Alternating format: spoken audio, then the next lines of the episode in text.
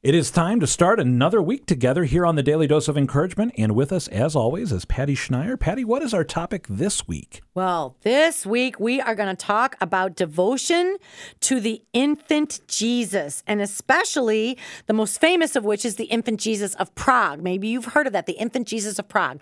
Who is this? What is this? What is this statue? What how do people have a devotion to the infant Jesus? So, let me first start off with some history about the infant Jesus of Prague.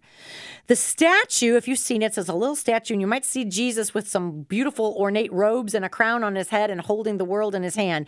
The statue was first carved in the 1500s by a Spanish monk. And over time, the statue became revered and honored by the Spanish people. The statue was venerated by St. Teresa of Avila, and on her travels, she would always carry a small replica with her. It's believed the original figure was gifted by St. Teresa of Avila to the Spanish princess Maria Maximiliana as a wedding present when she married a Bohemian nobleman. And they, the two of them, brought it to Prague. So that's where you get the infant Jesus of Prague. The couple gave birth to a daughter, Polyxena, who in 1587 married the most powerful Bohemian, Lord William, and the little wax figure was given to their daughter as a wedding present. It's a small statue. It's just 19 inches tall. It's made of wood, wax, and cloth. And it represented the infant Jesus dressed in royal robes and wearing a king's crown.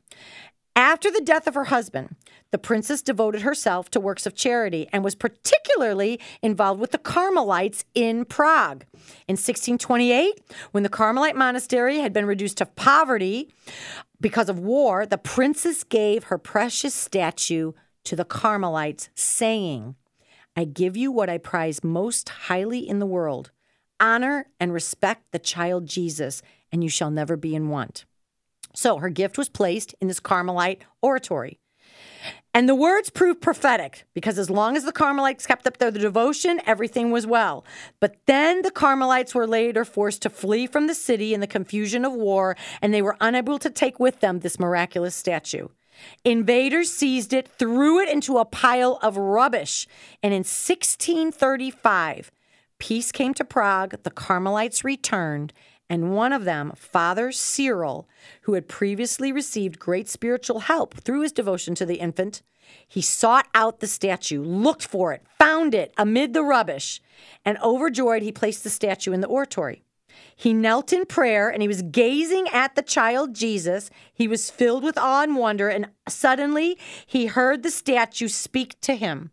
And Father Cyril was stunned as he heard these words from the infant Jesus have mercy on me, and I'll have mercy on you.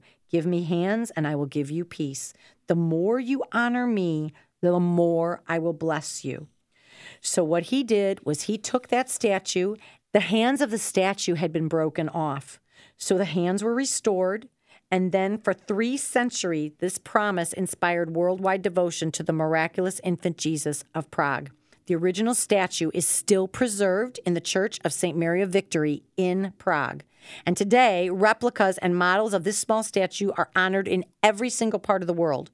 The list of blessings attributed by devotion to the infant Jesus is endless. Health restored, financial problems solved, gifts of peace of mind, innumerable healings, physical, spiritual. God has really been generous in blessing those who have been devoted to his infant son. So, today, why am I telling you this whole story?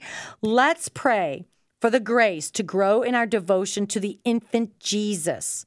How will you do that? Well, stay tuned because this week we're going to share a whole world of devotion to the infant Jesus. But that's the original story of the infant Jesus of Prague.